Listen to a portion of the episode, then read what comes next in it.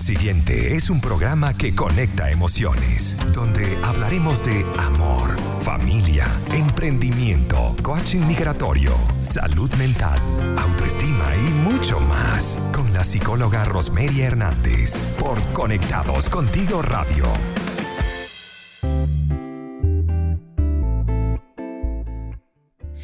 Muy buenas tardes cuando hoy jueves 16 de abril nos volvemos a encontrar, dándoles gracias una vez más por estar en Conectando Emociones, donde aportaremos bienestar para todos.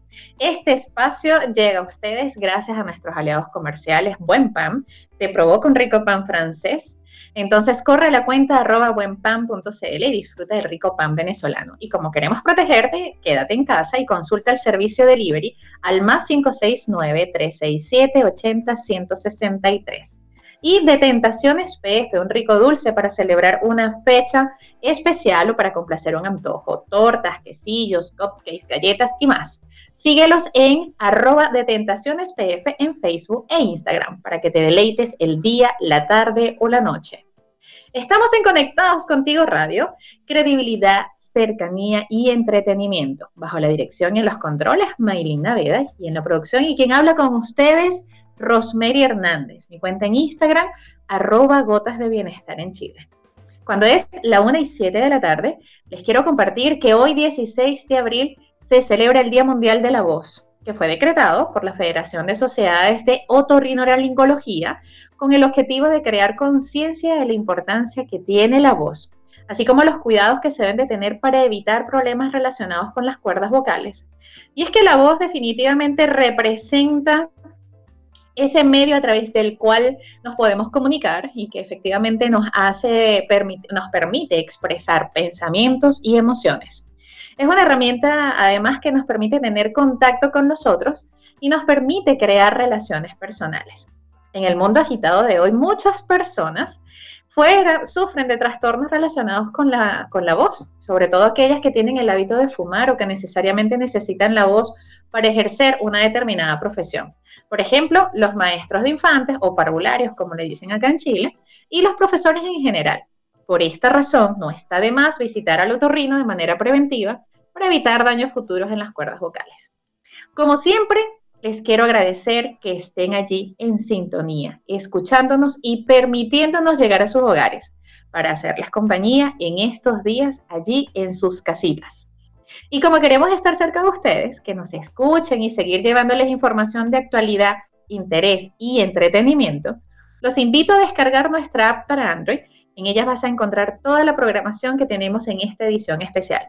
Además, recuerda la opción que se llama Muro de Fans, donde puedes ingresar y dejar tus mensajes, comentarios, al igual que en la opción de programas, en el que podrás ir directamente al nombre del programa al que quieras comentar. Estamos en Conectando Emociones. Hoy hablaremos de Mil colores después de la tormenta, un relato de cómo los duelos cambiaron la vida de nuestra invitada especial del día.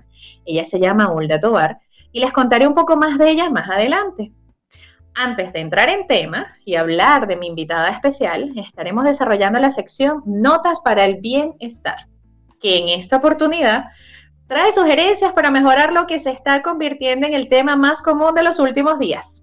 Dormir bien, dormir mejor y lograr el descanso completo.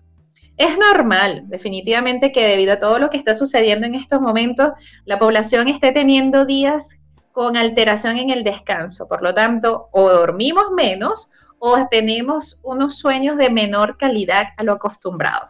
Y si a eso le sumas pesadillas, que no son otra cosa que sueños cargados de ansiedad, incluso esto nos puede despertar y hasta eliminar tiempo de descanso pero quiero que sepan que es normal y que esto sucede y puede incluso servirnos para liberar y expresar nuestros miedos y ansiedades acumuladas durante el día. Por lo tanto, ¿qué hacer entonces para intentar descansar lo mejor posible a pesar de las circunstancias? Las recomendaciones que voy a dar las, voy a, las quiero dividir de acuerdo a las poblaciones. En cuanto a los niños, la primera recomendación para ellos es mantener un horario fijo de despertar temprano, ritmos regulares de alimentación, actividad intelectual por la mañana y física en las horas de la tarde, así como mantener la siesta solo para aquellos niños hasta los cuatro años de edad. En cuanto a los adolescentes, pues este reloj biológico cambió y, tiende a moverse hacia adelante desde la pubertad hasta la edad adulta, por lo que de forma natural ellos necesitan levantarse un poquito más tarde. Y debemos respetarlo, igual que flexibilizar un poco los límites y las exigencias en estos días. Así que se sugiere que entre las 9 o 9 y media sería una buena hora para ellos, aun cuando entendemos que esta hora sigue siendo muy temprano, sobre todo si tienen la tendencia a ser noctámbulos y a trasnocharse. Entonces hay que explicar y orientar sobre todo el por qué es importante evitar el trasnocho en demasía, porque estos horarios obviamente van a afectar en su calidad de, rendimiento en el día siguiente. Eh, por supuesto, siempre es importante abogar por un ejercicio físico aeróbico y alternar periodos de estudio con espacios de ocio pero de calidad. En cuanto a las personas de la tercera edad, a los mayores, a los adultos mayores que tenemos en casa, aquí ocurre algo contrario a los adolescentes y es que a ellos se les, se les sugiere evitar dormir durante, durante el día y hacer siestas largas, porque a ellos les pasa algo que es que se les adelanta la fase, es decir, al contrario que a los adolescentes, su tendencia es adelantar sus horarios y padecer despertar precoz en la mañana. Es por eso bastante común ver que nuestros adultos mayores cerca de las 4 o 5 de la mañana ya están despiertos y comienzan a sentir que tienen que hacer algo y como todo el mundo sigue durmiendo esa hora, pues ellos comienzan el día más temprano y tienden a acostarse más temprano igual. Por ello hay que tratar de aguantar un poquito y no meterse tan temprano a la cama y esperar por lo menos a eso de las nueve y media, diez quizás, para que ellos puedan luego dormir un poco más al día siguiente, manteniendo igual una actividad física pasiva, suave, que acorde a sus edades y a sus movimientos permitidos, al igual que actividades de intelectualidad, como por ejemplo tener lecturas, eh, ver algunos programas que sean de su interés, pero sobre todo evitar siestas largas en el día. Así que bueno, es imprescindible además ser más estricto en estos días al establecer rutinas diarias de higiene, de horarios para levantarnos, comer, cenar, acostarnos relativamente a la misma hora, realizar actividades físicas, no muy intensos, pero probablemente antes de que sean las 6 de la tarde si es posible. Tomar un poco de luz del sol en la mañana, evitar esta exposición de las pantallas al final de las tardes y eh, sobre todo evitar el café, el chocolate o el té cercano al momento de dormir. Si aún así no puedes dormir, levántate de la cama a los 15 minutos del intento de hacerlo y no presiones el momento de dormir. Sal de la cama, realiza una actividad relajante, lee un libro, preferiblemente que sea un libro físico, no uno electrónico, porque si no estarías frente a la pantalla y esta luz es nociva. Eh, así que bueno, si esto no funciona, escucha música suave, dar, dar un baño, darse un baño que te permita también bajar un poco la sensación de, de ansiedad por querer dormir. Y si esto sigue sin funcionar, escribe tus preocupaciones en un papel. Escribe lo que más te preocupa e incluye objetivos positivos que te gustarían cumplir, así como esas cosas que pudieras activamente lograr para alcanzarlo.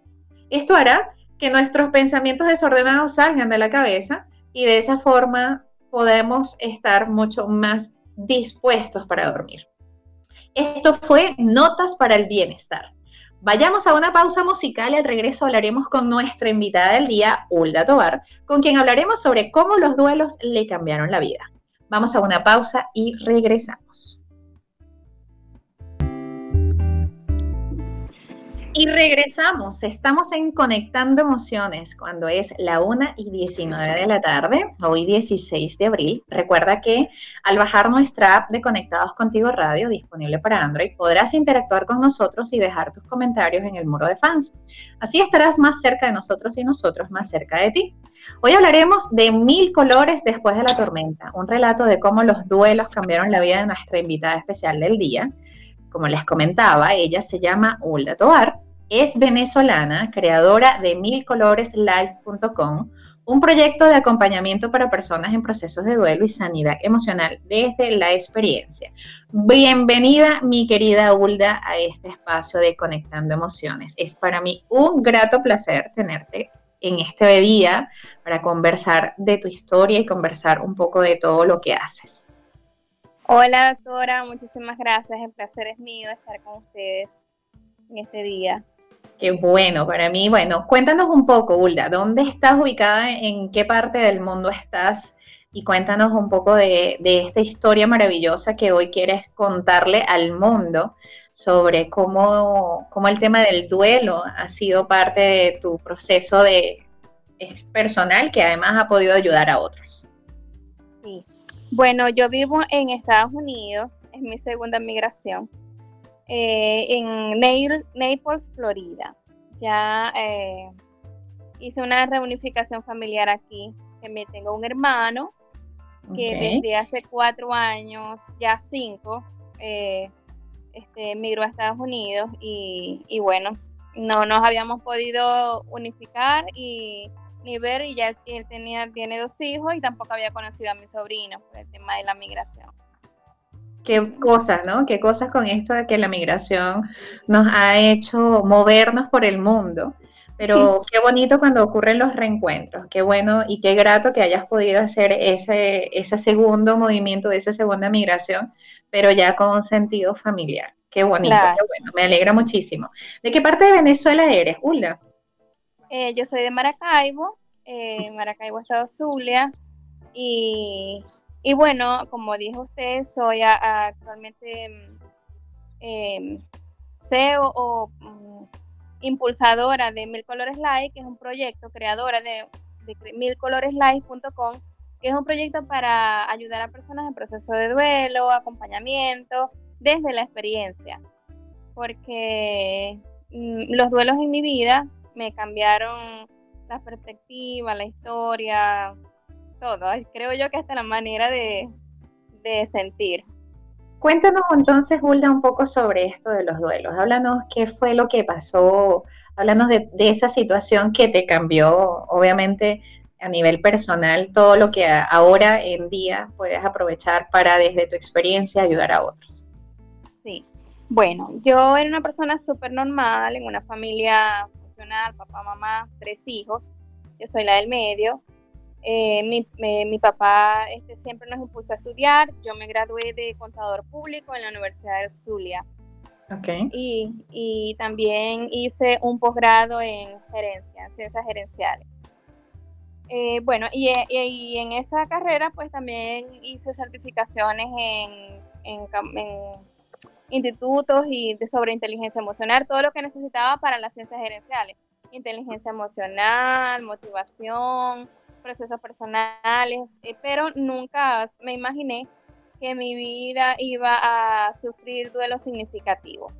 Después de siete años de casada, este, de felizmente casada, porque nuestro matrimonio ha sido bonito a pesar de todas las situaciones, eh, después de siete años decidimos tener un hijo, porque también mi forma de ser como todo perfecto, querer todo perfecto, me hacía alargar el querer buscar un hijo.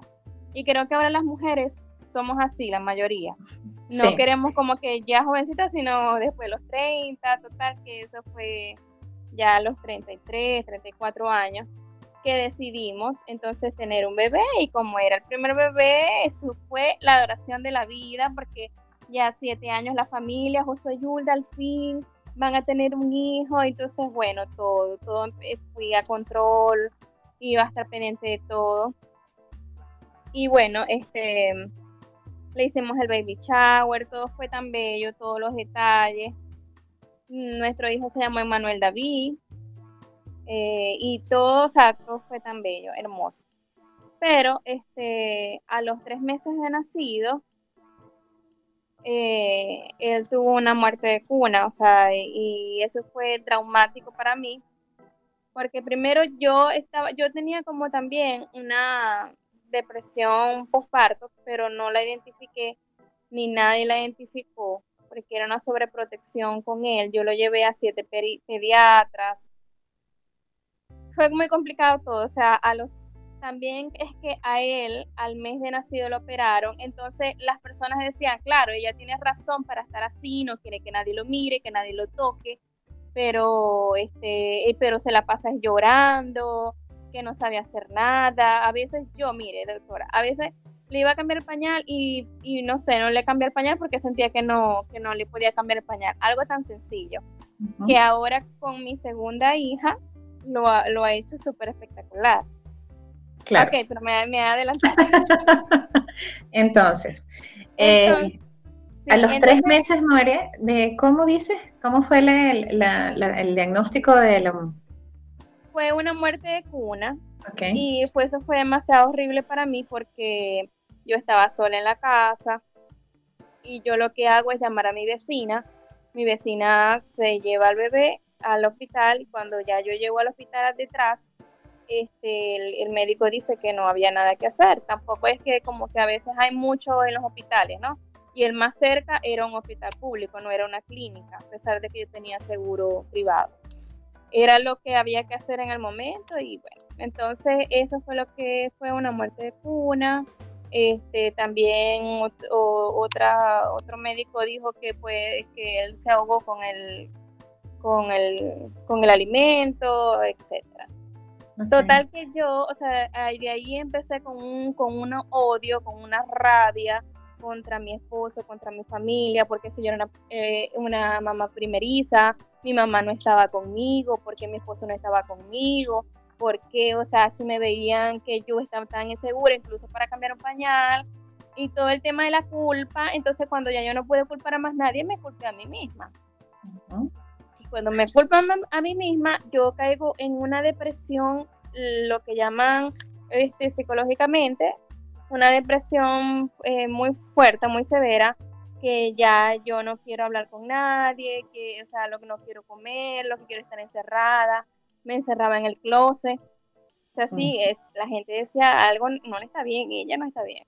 Este, me encerraba en el closet, me encerraba en el baño, eh, me ponía a hablar sola, porque me ponía a buscar a mi bebé, tenía sueños y pesadillas horribles, que yo lo buscaba y lo buscaba y nunca lo encontraba, o sea, fue realmente tormentoso. Tanto que me tuvieron que tener en cura de sueño, este, tuve que estar en tratamiento psiquiátrico.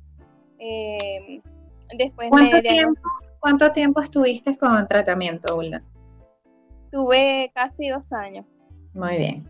Fíjate una cosa, qué interesante lo que estás comentando, porque efectivamente el tema de la depresión es algo que fácilmente las personas lo puedan comprender como un problema de salud mental real. Vamos a continuar hablando de esto luego de la pausa y primero, bueno, darte las gracias por contarnos de tu experiencia y ser parte del testimonio de lo que implica hablar de algo tan complejo como la depresión. Entonces, bueno, les, recuerdo que estamos en Conectando Emociones. Hoy estamos hablando de Mil Colores después de la tormenta, un relato de cómo los duelos cambiaron la vida de nuestra vida, de nuestra invitada especial del día, Julia Tobar. Continuamos luego de esta pausa musical. Envía tus preguntas y comentarios al WhatsApp más 569-859-83924 y ya volvemos.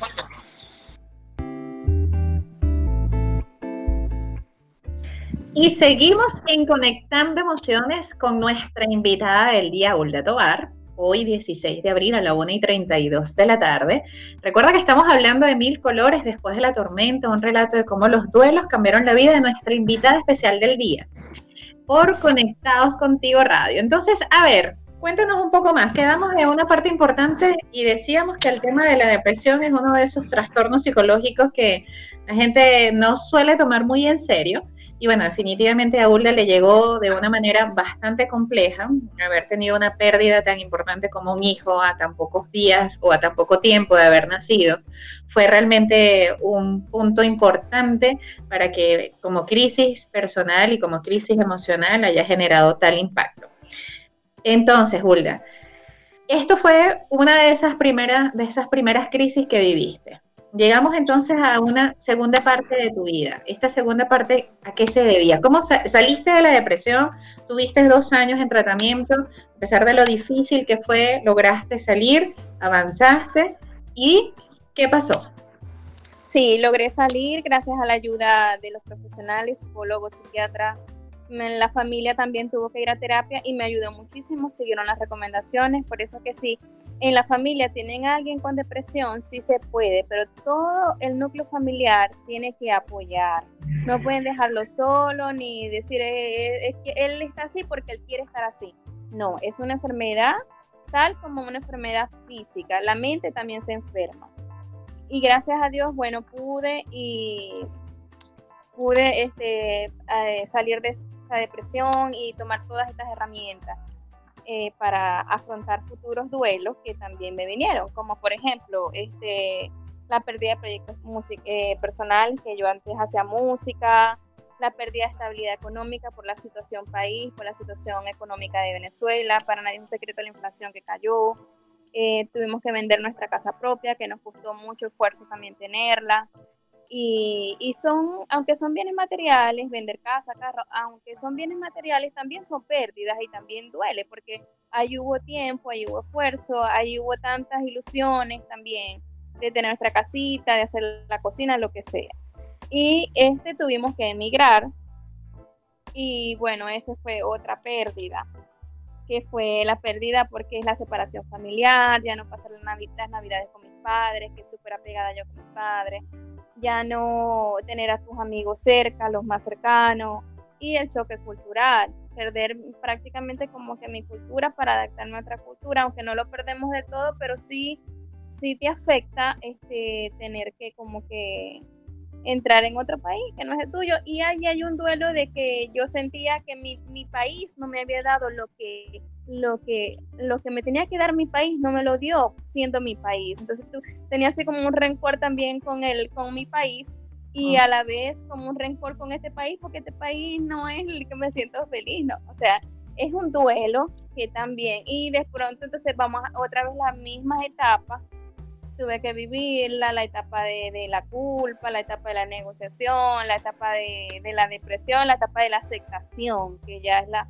la etapa ya final de que sí, o sea, toca y, y toca, este, nos tocó y bueno, y adelante.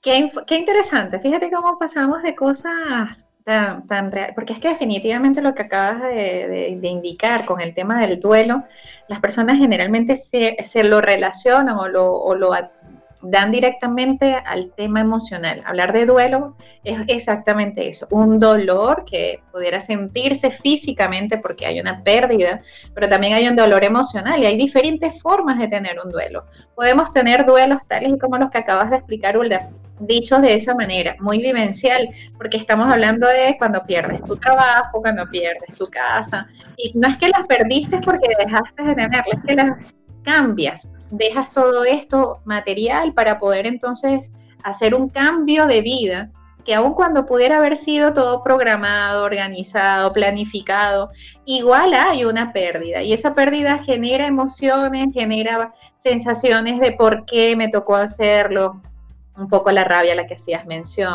Entonces mira cómo, cómo definitivamente la vida te, lleva, te va llevando por procesos que son duelos, aceptándolo de esta manera, pero que además te, te dan lecciones de aprendizaje, de crecimiento. Esta Hulda de hoy sin duda no es ni siquiera la sombra de la Hulda de hace unos cuantos años atrás. No. Me imagino para Nada. No, para nada. Quizás la Hulda de antes era como malcriada, ya no, ya acepto las cosas y por algo es y, de todo hay un aprendizaje, es increíble, de verdad. Así es. Entonces, bueno, fíjate cómo acabas de mencionar dentro de las pérdidas algo del tema de la migración. Muchos de los que estamos quizás conectados en este momento nos ha tocado, eh, quienes nos escuchan, le ha tocado hacer este proceso migratorio, siendo uno de los más complejos eh, cuando no estás preparado incluso cuando estás preparado también. Y tú comentaste eh, que hiciste entonces una doble migración. Cuéntanos un poco dónde estabas antes, ahora estás en Estados Unidos, pero ¿cómo fue este, esta doble migración? Sí, eh, estuve mm, casi dos años en Chile y bueno, se dio la oportunidad después de emigrar a, a, Estados Unidos por el tema de reunificación familiar, por mi, por mi hermano y tuvimos la oportunidad y nos vinimos. Entonces ya aquí, este, ya como es que es más un poquito más leve, primero porque ya tengo la experiencia de emigrar. Ok. Y segundo, porque tengo a familia, entonces se hace más llevadero que mi hermano también pasó por, sus primeros dos años, fueron un duelo de separación de, de nosotros.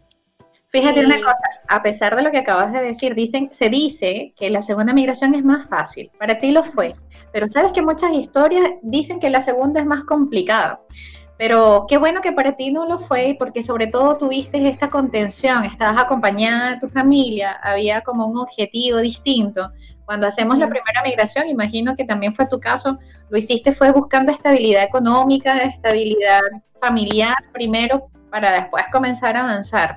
Pero ya teniendo la familia es más fácil porque hay como ciertos recursos que te ayudan a contener. Entonces, ¿estás en Estados Unidos desde hace cuánto? Desde hace meses. o sea que todavía estás en ese proceso igual de adaptación. Sí, eh, llegué, en noviembre, el 29 de octubre del año 2019. Estamos ahora a 16 de abril de 2020.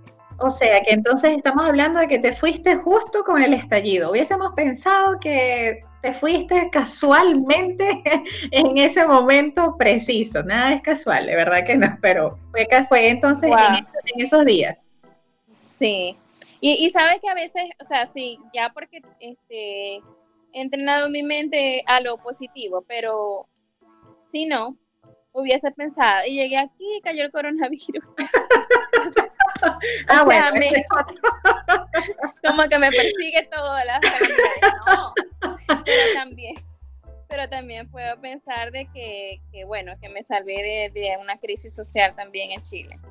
Así es. Bueno, seguimos entonces. Vamos a ir un momento ahora a una pausa musical y cuando regresemos vamos a seguir hablando sobre estas situaciones que te han pasado y que ahora vamos a hablar de cómo estás usando todos estos recursos que has aprendido de experiencias personales para aprovechar, ayudar a otros.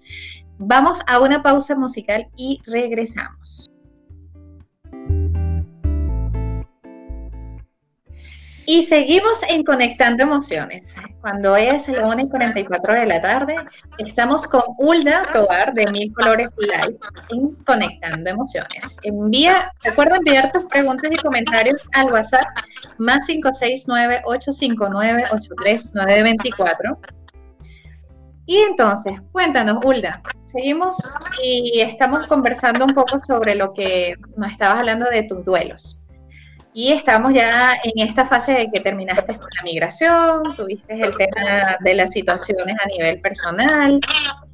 Todo esto, ¿cómo ha servido para ti y de qué forma te está ayudando en este momento para darle frente a lo que te ha tocado vivir y además ayudar a otras personas?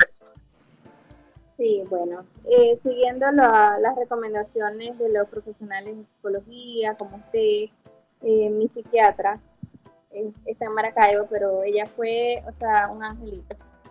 Y súper paciente, o sea, de verdad que eh, ahí es cuando vemos la vocación de los profesionales, que por eso la admiro mucho a usted. Ay, qué linda, gracias. No todos tienen la vocación, a mí me parece, con todo respeto, porque algunas personas o sea, no ven al, al paciente como un ser humano, y sí, ok, eh, vas a tomarte esto, esto ya, pero otras personas se interesan en ti y eso se nota y están pendientes de que cómo te sientes. Yo, yo recuerdo aún cuando mi psiquiatra me llamaba en las noches y me decía, ¿cómo te sientes? ¿Estás durmiendo? no, doctora, no, puedo dormir. Entonces, esa, esas cosas te, te ayudan mucho a, a salir adelante. Entonces, las recomendaciones es que busquen ayuda profesional y que que sea un buen profesional y también que hablen con su familia. Me siento así. Yo también me callé y por eso en la primera, en el primer duelo fue más fuerte porque yo me callé muchas cosas. Pero qué bueno que tú puedas, claro, también hay mucho tabú en la familia, que si te, si tú no a veces no quieres, es más fácil decir, ay, me duele la cabeza que decir, este, tengo pensamientos de, suicidio, de quitarme la vida. O sea, ese tipo de conversaciones no, no, tenemos la valentía de hablarlo con un amigo, incluso hasta con mi esposo. A mí me daba full pena decirle eso. Este, ¿Sabes qué? Yo quiero quitarme la vida para, para quitarme este dolor que me, que me está agotando y, y no ser una carga para mi familia, para mi padre, ni para ti, ni para nadie. Todas esas cosas lo sentía. Yo no quiero, entonces eso a veces no lo, no lo queremos hablar, no lo callamos y agudiza todo, pero para eso están los profesionales, para que nosotros podamos hablar, porque ella me decía qué pensamientos tiene y yo, y yo le decía todos los pensamientos que yo tenía. Okay. Entonces, es bueno hablarlo con nuestra familia, ellos empezaron a ver todo distinto, que también tenían que apoyar. Así es. Fíjate una cosa, que acabas de utilizar un término de apoyo, sobre todo cuando estamos en una situación como la que se trata de la depresión, buscar el apoyo termina siendo una necesidad, más allá de un algo que, que solamente porque es que no me siento bien. La gente llega a pensar, o las personas llegan a pensar, que es que pueden salir solos de la situación. Es como que uno elige estar triste y el otro elige estar bien. Entonces, no, es mucho más complejo que eso. Así que bueno, entonces, Ulda, en este momento, esto que estás diciendo, obviamente también tus personas que te han permitido aprovechar para mejorar tu vida, tu calidad de vida, eh, lo has estado utilizando también para ayudar a otros. Cuéntanos un poco sobre esto que estás haciendo desde Mil Colores Live. Sí, al principio lo em-, empecé a hacer porque empecé a escribir mi historia como manera de terapia, a escribir, a desahogarme, a hablar de, mi hijo, o sea, porque este, también había que hablar, no había que reprimirlo, fuera una de las recomendaciones. Pero empezaron a escribirme muchísimas mamás por el privado, empezaban a decirme, yo estoy igual, a mí me pasó, ta, ta, ta, entonces, este, bueno, eh, decidí como que, bueno, vamos a hacer un grupo de WhatsApp y vamos a hablar. Y de eso empezó a crecer muchísimo más. Llegó a un punto que yo decía, no, esto a mí me está afectando, yo, me, yo tengo que buscar profesionales que, que manejen mejor, porque a pesar de que yo doy mis herramientas, pero no fue, hay algunas cosas que no las voy a poder cubrir porque no soy eh, psicólogo. Entonces, eh, contacté con usted, cosas de la vida, del destino y de Dios, que llegamos a la por las redes, creo que fue también este, por la radio o por la cuenta de Maina Vida y bueno, y conecta, conectamos y usted estuvo dispuesta a apoyarnos en los grupos de apoyo online, porque todo ha sido online. Y, y bueno, allí se han sumado, comenzaron como 30 personas y ahorita hay más de 200 personas recibiendo apoyo online gratuito. Sabemos que hay personas que no tienen la posibilidad económica de mantenernos no una consulta, sino una serie de consultas, porque yo empecé a ir, eh, cuatro veces al mes, de pronto tenía que ir dos veces a la semana por dos años, entonces tuve la oportunidad económica de hacerlo, la capacidad económica de hacerlo con mi esposo, pero otras personas no, y la mayoría de las personas que están en los grupos son venezolanos y también venezolanos que están que han emigrado a otra a otros países. Entonces, eso, es realmente gratificante porque yo encontré mi propósito de vida. Nunca antes me había sentido tan feliz. Creo yo que, que, que sentí lo que era la felicidad y es ayudar a otras personas. Mm, maravilloso. Fíjate que acabas de decir algo que tiene que ver con propósito de vida. Qué bonito cuando ayudas y cuando das. ¿Y por eso entonces se llama Mil Colores Life tu proyecto o esto tiene otro sentido? Sí, se llama Mil Colores Live porque después de la tormenta, que yo sentía que estaba en una tormenta eh, gris, oscura, espesa, que me estaba ahogando, y después de, la tormenta, cuando pasa la lluvia, sale el sol y también sale el arco iris. Y, y esa y esa oscuridad se disipa y hay colores. Y la vida no tiene que ser siempre de gris, sino que podemos verla de colores, aun cuando la tormenta haya sido este, muy fuerte. qué bonito, qué bonito. Para mí, de verdad, ha sido toda una experiencia maravillosa encontrarnos con un grupo de personas tan variadas, en donde de estos grupos tú permites que las personas expresen y que se den la oportunidad también de hablar de sus experiencias, de sus historias de vida. No es muy fácil hacerlo de esa manera y aún así que lo hagan y que cada historia sea uno más complejo que la otra, es todo un reto igual. Así que a mí, me encanta tu proyecto, me encanta lo que has querido hacer, además de que como desde la humildad justamente lo haces, porque hablas desde la sencillez, del hecho de puedo, puedo aportar hasta donde para mí me sirva o hasta donde yo puedo, pero que además le permitas a las personas conectarse desde tu historia. Como, ¿sabes? A mí también me pasó esto. Yo sé lo que se siente y por lo tanto no tengo todas las herramientas, pero tengo el espacio para. Y eso es bastante hermoso, es humano, es bastante de una calidad muy linda que habla muy bien de ti. Y entonces en esta cuarentena has aprovechado este espacio online para ayudar a otras personas de esa manera. Sí, tenemos un, proyecto que se llama 40 días para sanar, eh, donde contamos con su valiosa aporte todos los, todos los miércoles. Tenemos a la doctora Rosemary Hernández, que es psicóloga clínica y, clínico, y también tenemos a, este, Américo Negrete, tenemos, o sea, cubrimos con espiritualidad, motivación y nutrición también. Excelente. Tenemos al, nutricionista Laura Quevedo que apoya en la parte nutricional, porque también es importante para la salud mental y física. Totalmente, totalmente, porque de alguna forma también hasta nos olvidamos que lo que comemos también incide. Y en estos tiempos en donde estamos en casa desde el confinamiento, desde la cuarentena, eh, obligatoria o elegida, pues también tenemos que cuidar la salud mental. ¿Algún mensaje que quieras dar ya para cerrar y que las personas puedan conocer un poco más de ti, dónde te conectan, dónde contactan, el grupo, que más Cuenta un poco, cuéntales un poco para que puedan saber dónde llegar. Sí, pueden, eh, pueden este, conocer más del proyecto en la página web www.milcoloreslive.com o también en Instagram arroba milcoloreslive. Y allí hay un link para ingresar en el canal de Telegram y para los grupos de apoyo que están, está el canal y también está el grupo 40 días para sanar y bueno, hay profesionales y que me alegra también de que personas han ingresado al, grupo y que después se han dado cuenta, se han mirado al espejo y se han dado cuenta, yo necesito algo más personal, yo necesito ir a terapia, yo, necesito sentarme, yo necesito incluso, creo que necesito tratamiento. Y, y el grupo le has dado como que el empujoncito o la, esa, esa palmadita para que busquen apoyo más personalizado, psicológico y psiquiátrico.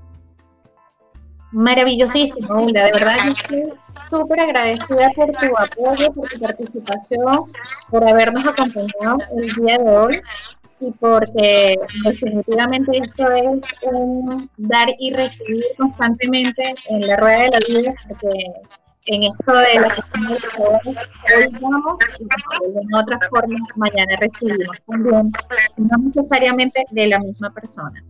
Quiero entonces despedirnos eh, recordándoles que este espacio llegó a ustedes gracias a nuestros aliados comerciales Inventaco. En esta cuarentena, que tu negocio no se quede dormido, potencia tus ventas digitalizando tu negocio con Inventaco. Además, disfruta de una asesoría gratis que están ofreciendo.